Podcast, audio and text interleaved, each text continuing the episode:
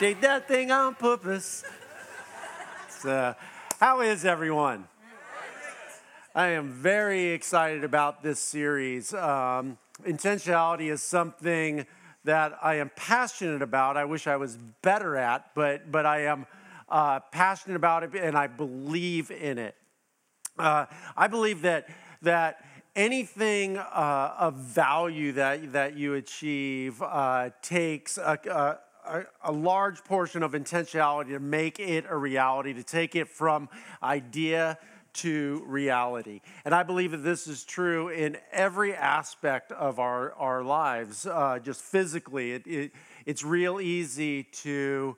Uh, to not be intentional in just how we treat our bodies. I believe it's um, uh, true emotionally, just how we uh, deal with our emotional self and in, in our relationships. If we're not intentional in our relationships, that we can blow them up or just not uh, pay attention to them and they, they fade away. I also believe it's true in our finances. If we're not intentional in our finances, that's very easy to get in debt and you're like, where'd the money go? And uh, also spiritually, it's very easy to get off track spiritually.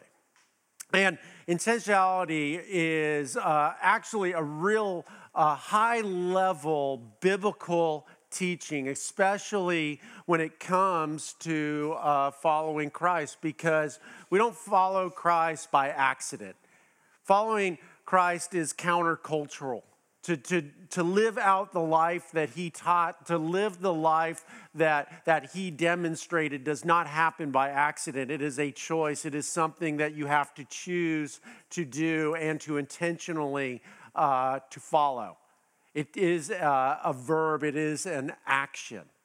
And I'm really excited about this series because we're going to be looking, um, uh, spending time in the first five chapters of the book of Acts.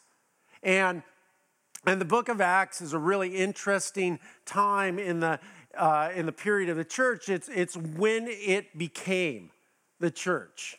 And I think a lot of times we forget that we're part of the church, and the church has been around for 2,000 years, but the church wasn't always there that, that the church at, at one point did not exist, and, and then uh, Christ gave the, the command to go and be the church and, and to go and make and mature and mobilize fully devoted followers of Christ, fully devoted followers of, of Him.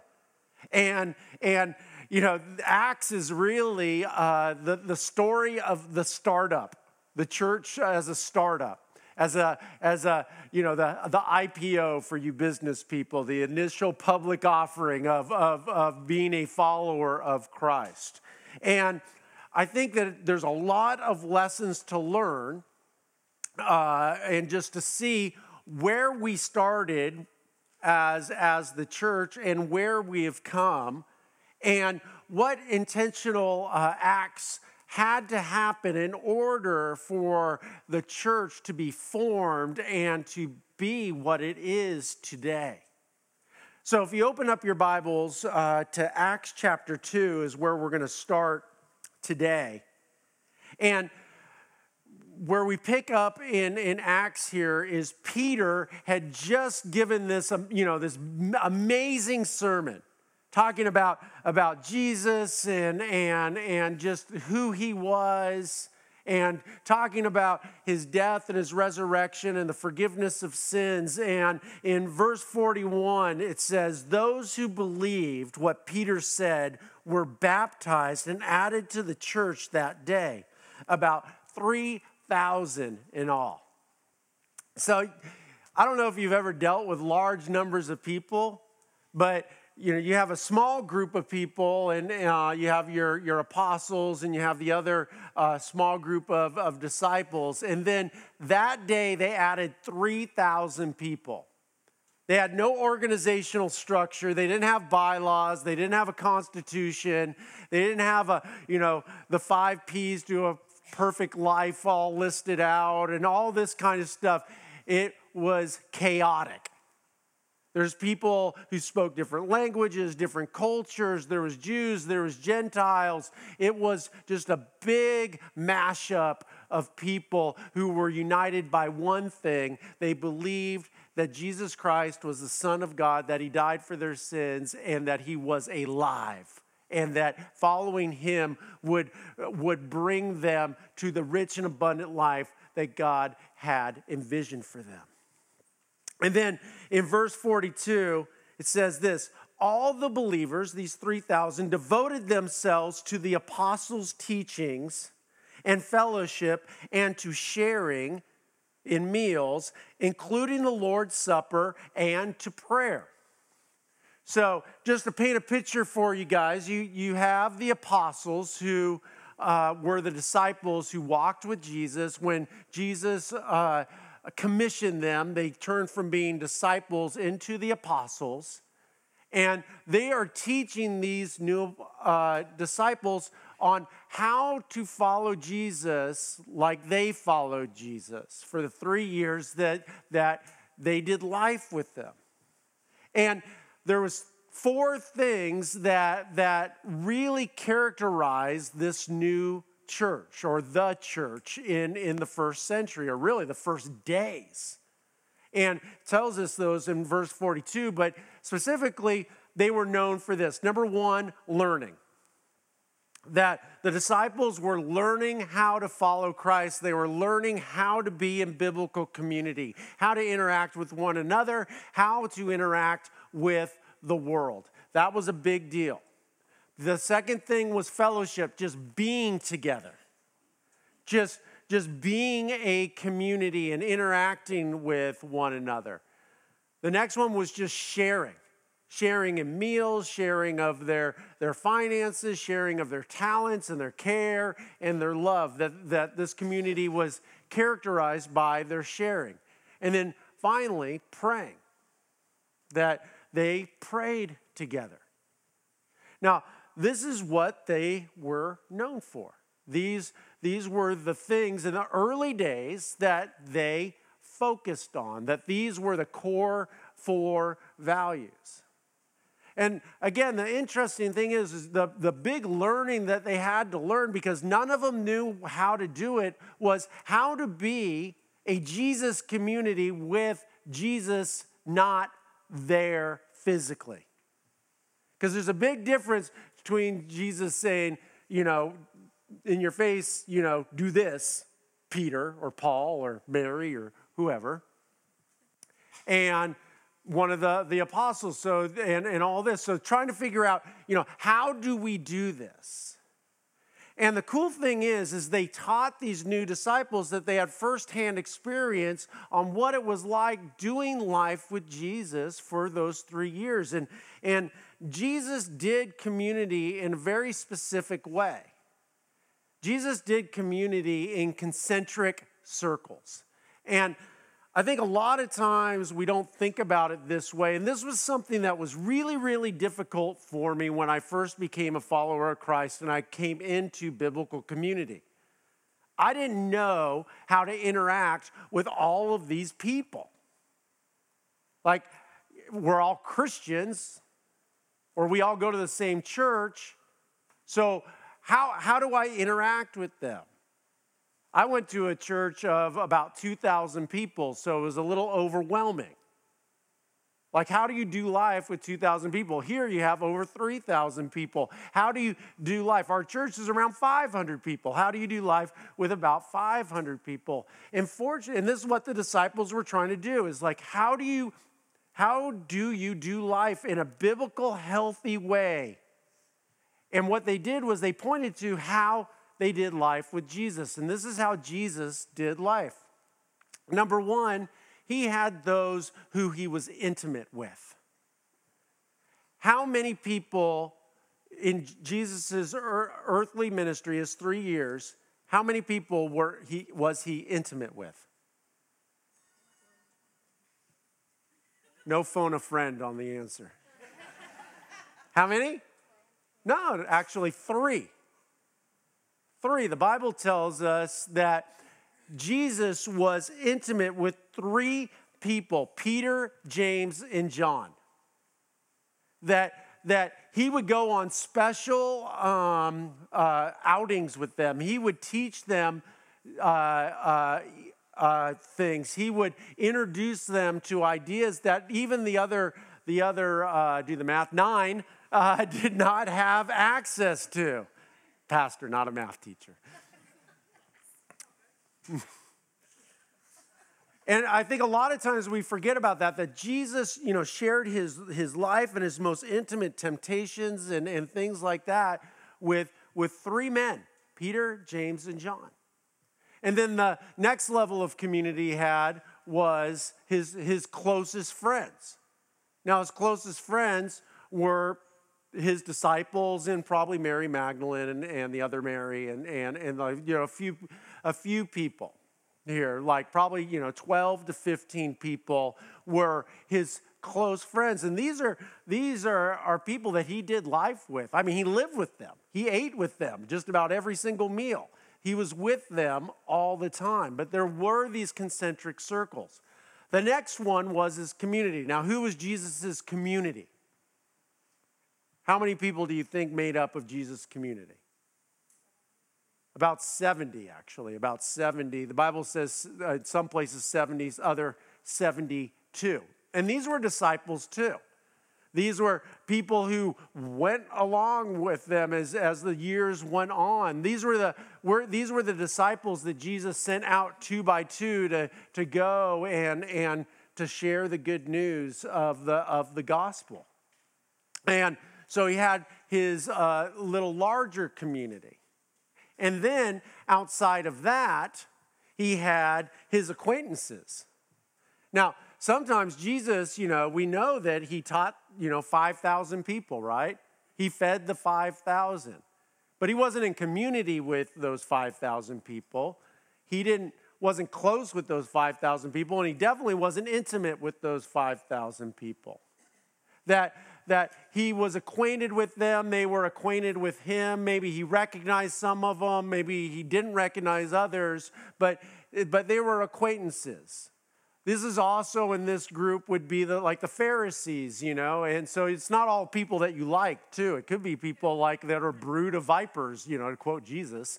You know, that these are these are people that he would interact with on some sort of level, but weren't in his, you know, weren't in his community or close or intimate with. And then finally, just the crowd. These are the people who are who are just walking around. You know, that, that they were there, they probably saw him, he probably saw them, but but there was no connection, there was no interaction. And this is what the disciples were trying to teach these new believers was hey, this is how Jesus did community that all 3,000 of us do not need to be intimate. In fact, that would be impossible. It would be really unhealthy. You don't need to know everyone, but you should know or be known by someone. So there, the, for us, you know, that there's this idea that, that, you know what, we should be intimate with a very small group of people. Not everybody needs to know everything about us. Everybody in our church doesn't need to know everything that, that you're going through, but somebody should. If you go back to that slide, Carl, the graphic that, that you know, in the intimate and close range, you know, the intimate is your, your, your dearest, closest friends, you know, in your close range, this should be your growth group. And you have to be intentional to build these relationships. You know, if there if you don't have somebody who knows you, like really knows you, not just like hey Bob or something like that, but but like knows knows that, you know, your your your dark side and and and helps you walk through that. That you know, you have to have that in life. If you don't, if you do not have that, you're not experiencing a healthy biblical community. That, you know, you have to have people that you're close with, that you're sharing meals with and eating with and spending time with, you know, and things like that. And you know, in, in biblical community, these are smaller groups. At our church, we call them growth groups, where, you know, we get together and we do the going deepers, or you do a book study or a Bible study, and all that's really good. But what you're really doing is building this first line of defense when life goes sideways. You have people who are going to be there for you. And the way this looks is you know, you have your close people, but your the intimate people, I call these people your 3 a.m. people. All right? These the 3 a.m. people are people who will take your call at 3 a.m. Okay? They don't want you to call at 3 a.m. There's a difference. But they'll take your call at 3 a.m. if something is going sideways. And these are also the people, if you don't call them at 3 a.m., they would be hurt because they want to be there for you. And again, I think in, in life, if you have one person like that, you're doing pretty dang good. If you have more than one, you are blessed. All right? So we're not talking a lot of people here. Jesus had three. He's the Son of God. so, you know, I'm just trying to, you know, set your expectations here, all right? So, and then your close people, you know, these are people that don't want you to call at 3 a.m. They're not going to take your call, but they want to be there to help pick up the pieces and things like that. And that's important. The next level is community. These are people that you are doing life with, that you're moving together with, but you don't necessarily know. You know, in our church, you know, these are the people, you know, that you see around town wearing E3 t shirts, but you may not know. Maybe they're 9 a.m. people, maybe they're slackers and don't even get up and go to church. Who knows? But you know, they somehow got an E3 shirt, or or they have you know uh, an Element 3 sticker on the back of their car. You know, and you see them, and you're like, hey. Or hey, or whatever, you know. I had a hey the other day. I was riding my bicycle uh, on Centerville Road, and somebody uh, just about killed us. And then uh, somebody in the in the group said, "Hey, that guy has an Element Three sticker on." I'm like, "Dang, man!" So you know, don't kill your pastor, you know. But but I'm like, yeah, that's our community. You know that I mean that. I don't. I didn't recognize the car. I've been looking for it in the parking lot, but uh, but you know, hey, you know, this is our community. I, I love our community. You know, I had somebody the other day say to me, Mark, E3 doesn't work as a community on paper. I said, What do you mean? He's like, Have you seen the people that go there? I'm like, Yeah, I have. And he's like, You got you know, you got liberals, you have conservatives, you got, uh, you know, you got people with, you know, feel the Bern, you know, bumper stickers on their car. And you got, you know, like, you know, Trump people and all this kind of stuff. And and and it's crazy. I'm like, isn't it, isn't it beautiful? Because you know what? To me, that that that's a that's a community. It looks like heaven because uh, it works because of one person, Jesus Christ.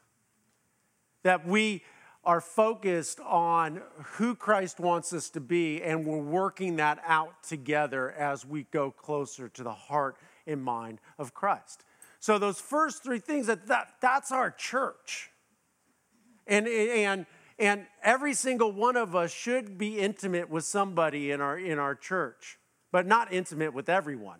That we should be close with some people, but not close with everyone. But we are in community with everyone who is part of this church. Now, I don't know if you recognize the, this, but I thought it was pretty clever. The colors, intimate, close, and community, are the three three colors.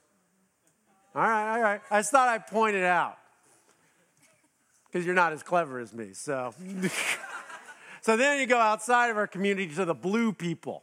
Now, now the blue people, they're, they're not necessarily bad they're just not E3ers. You know, this is your Anglicans, your, your, your, your Baptists, and everything. I mean, they're good people, but they're, you know, they're not trying to kill their pastor on Centerville Road or anything. They're respectful of their pastor. They get like little pastor appreciation banners out. I've seen them. So, they don't happen here, but yep. So, uh, so the acquaintances, this is also to be people that, that, that uh, we interact with that, that may be not part of the larger church. These are just people that our church interacts with in, in, in different ways. And then there's the crowd, there's just those out there. Now, I'm going to take you through a little bit of my personal learning uh, about biblical community. Again, it's, it's been difficult for me just because of my personality and just thing, just trying to figure out how this all works. Because I used to, when I first became a Christian uh, in my uh, lower 20s, and I went into that rather large church and just trying to figure this out. I kind of thought that, hey, I need to be intimate with everybody or at least close with everybody. And then I thought the idea was, you know, everybody from the crowd needed to be on an intimate level and everything like that. And that's not biblical community. Biblical community is intentionally knowing what part of community you are experiencing with different, different people and what role that you play and leaning into that. And each one of these kind of roles you know that that has different different aspects uh, and different responsibilities that that go along with it. And our job as as being part of a church is to understand you know who am i intimate with and and and lean into that who am I close with and make sure that I'm fulfilling those, those, you know, those responsibilities? What does it mean to be part of this community? How does our community interact with, with the rest of the world? And these are the things that, that make up biblical community. And again, you don't need to know everyone, but you need to know and be known by someone. So, continues on in verse 43 as they're focusing on these four things, a deep sense of awe came over them all. And the apostles performed many miraculous signs and wonders. And all the believers met together in one place and shared everything they had. They sold their property and possessions, and they shared the money with those who were in need. They worshiped together at the temple each day, met in home uh, for the Lord's Supper, and shared their meals with great joy and generosity, all the while praising God and enjoying the goodwill of all the people. And each day the Lord added to their fellowship those who were being saved. So, what's going on here? And I've heard a lot of sermons and ideas about what Paul's trying to get at in his description here of, of the early church. And uh, I've heard, you know, from, you know, people are like, you know, this is what the church should be doing. We should be selling all our stuff and all this kind of, and, and then on the other side of that is, you know, oh no, that, you know, that's just kind of an explanation and it really doesn't have anything to do with today. And I believe that it's something actually uh, in the center. Absolutely, uh, that this is a, a, kind of a description of what it took for us to experience today uh, to get that up and going. It, to get anything started, it takes enormous intentionality and enormous sacrifice. And our spiritual ancestors did that that they did enormous amount of sacrifice. Uh, but also, I, I wouldn't just kind of just pass it off as history either, because I think one thing that's really important that you see throughout these scriptures, actually five times, talks about sharing. And this overarching principle of we are in this together. That that we are going to be accountable to one another, that we are going to walk with one another, and we are going to help with great intentionality to help each other experience the vision that God has for our lives. And when we do that, and when they did that, that God added to their fellowship, that people from the, crowd came into their community, that people who were acquaintances came into their community and it grew. And I think that as we move forward and we look at this, that the, the realization that, that we have to understand is biblical community costs something. And the cost of biblical community is intentional sacrifice. And this is where being intentional is hard because when you're intentional, you get laser like focused and clear about what it takes. And the reality is, if we want to have a healthy, biblically functioning local church, that means that we need to intentionally sacrifice. That doesn't mean just financially, but it does mean that. That means that we have to intentionally sacrifice our time. That we have to intentionally sacrifice the things that we want to do for the benefit of, of the church and for one another. That we have to sacrifice maybe, uh, you know, just kind of tuning out and, and actually teaching a class or getting into a mentoring relationship or, or encouraging somebody who's kind of lost their way. That it takes great intentionality and it takes great sacrifice in order to have a biblical community. And the reality is that many of us that, that we live our life with a great lack of focus and with very little intentionality. That it's, for many of us, it's very uh, normal for us to decide on a whim with some friends to go out to eat and we'll drop 25 50 or even $100 on, on a dinner. And we don't think anything of it. That you know what? There's many times, or, or, or many of us, you know, we will uh, pay our Netflix subscription without thinking about it, right? That will pay our iPhone uh, bill uh, uh religiously. Heck, we'll even go and buy a Powerball ticket with the hope that we'll have $1.3 billion walking around money or that we could fund the government for 12 minutes or something like that if, if we won. We won't miss those kind of things. We won't think about those things. But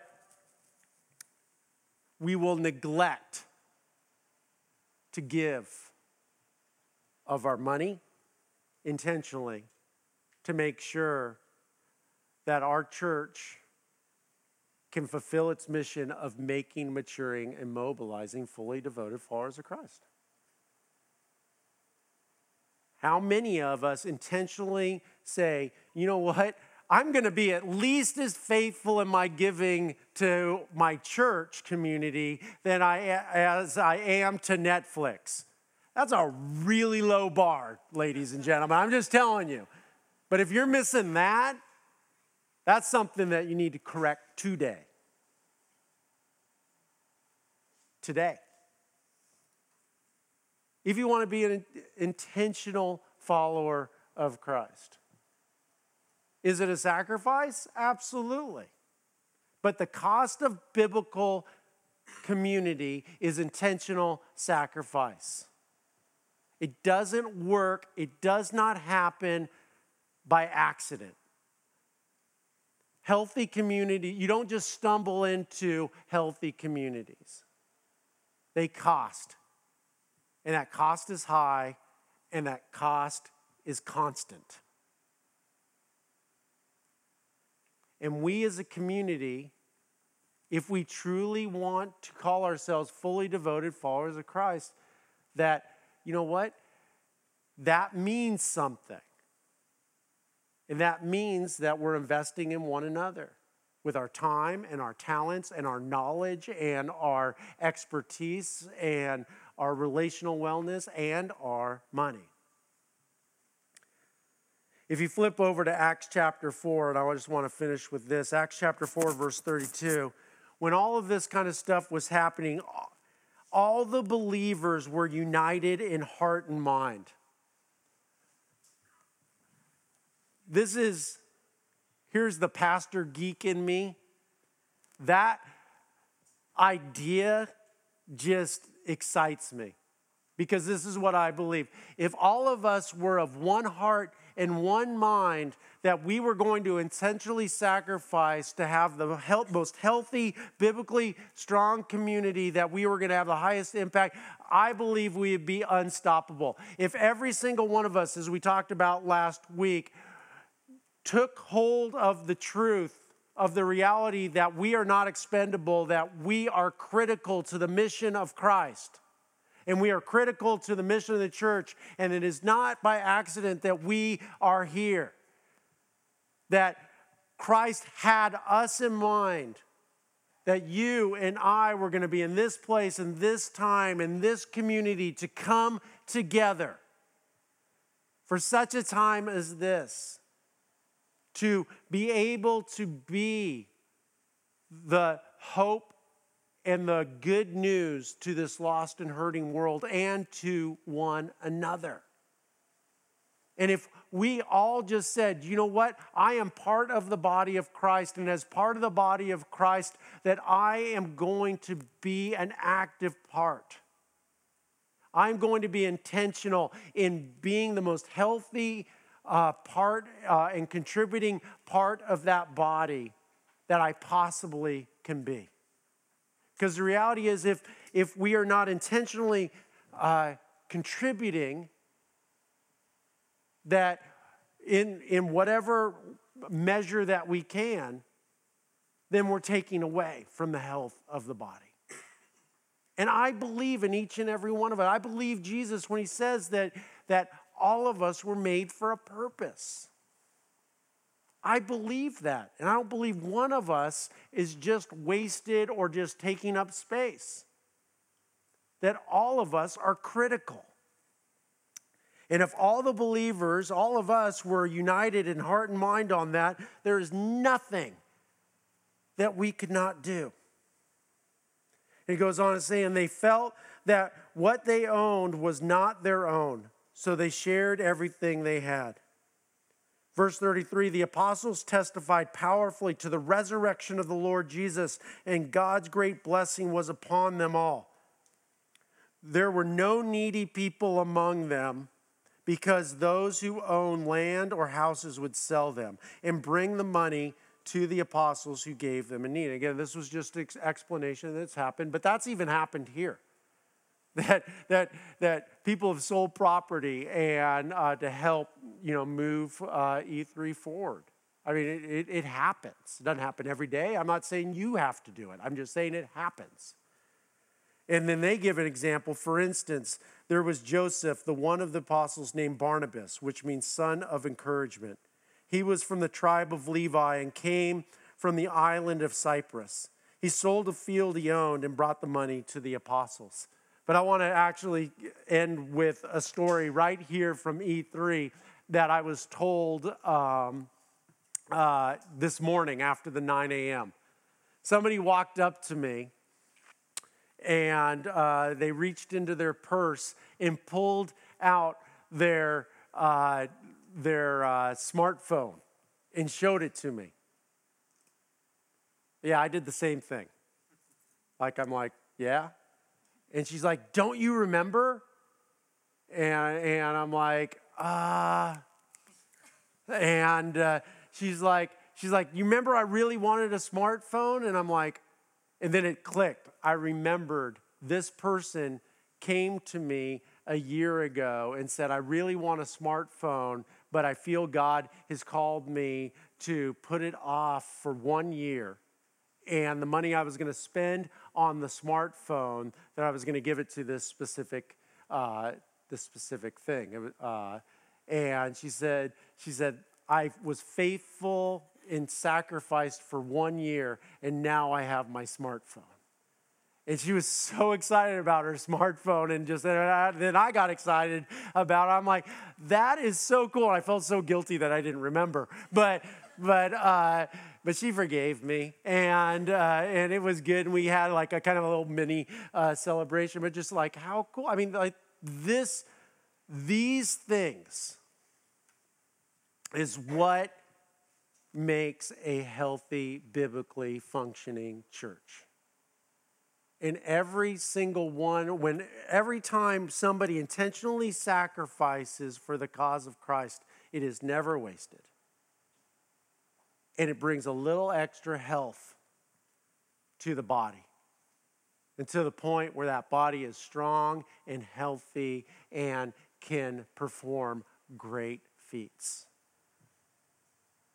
Not one of us is a mistake. Not one of us is expendable. We are all critical to the mission. And the cost of healthy biblical community is intentional sacrifice. And as we move forward in, in the, this series of intentional acts of discipleship and living life on purpose, hopefully you will be inspired to get some things right, to get laser like focused, to get intentional about following Jesus. Will you guys pray with me?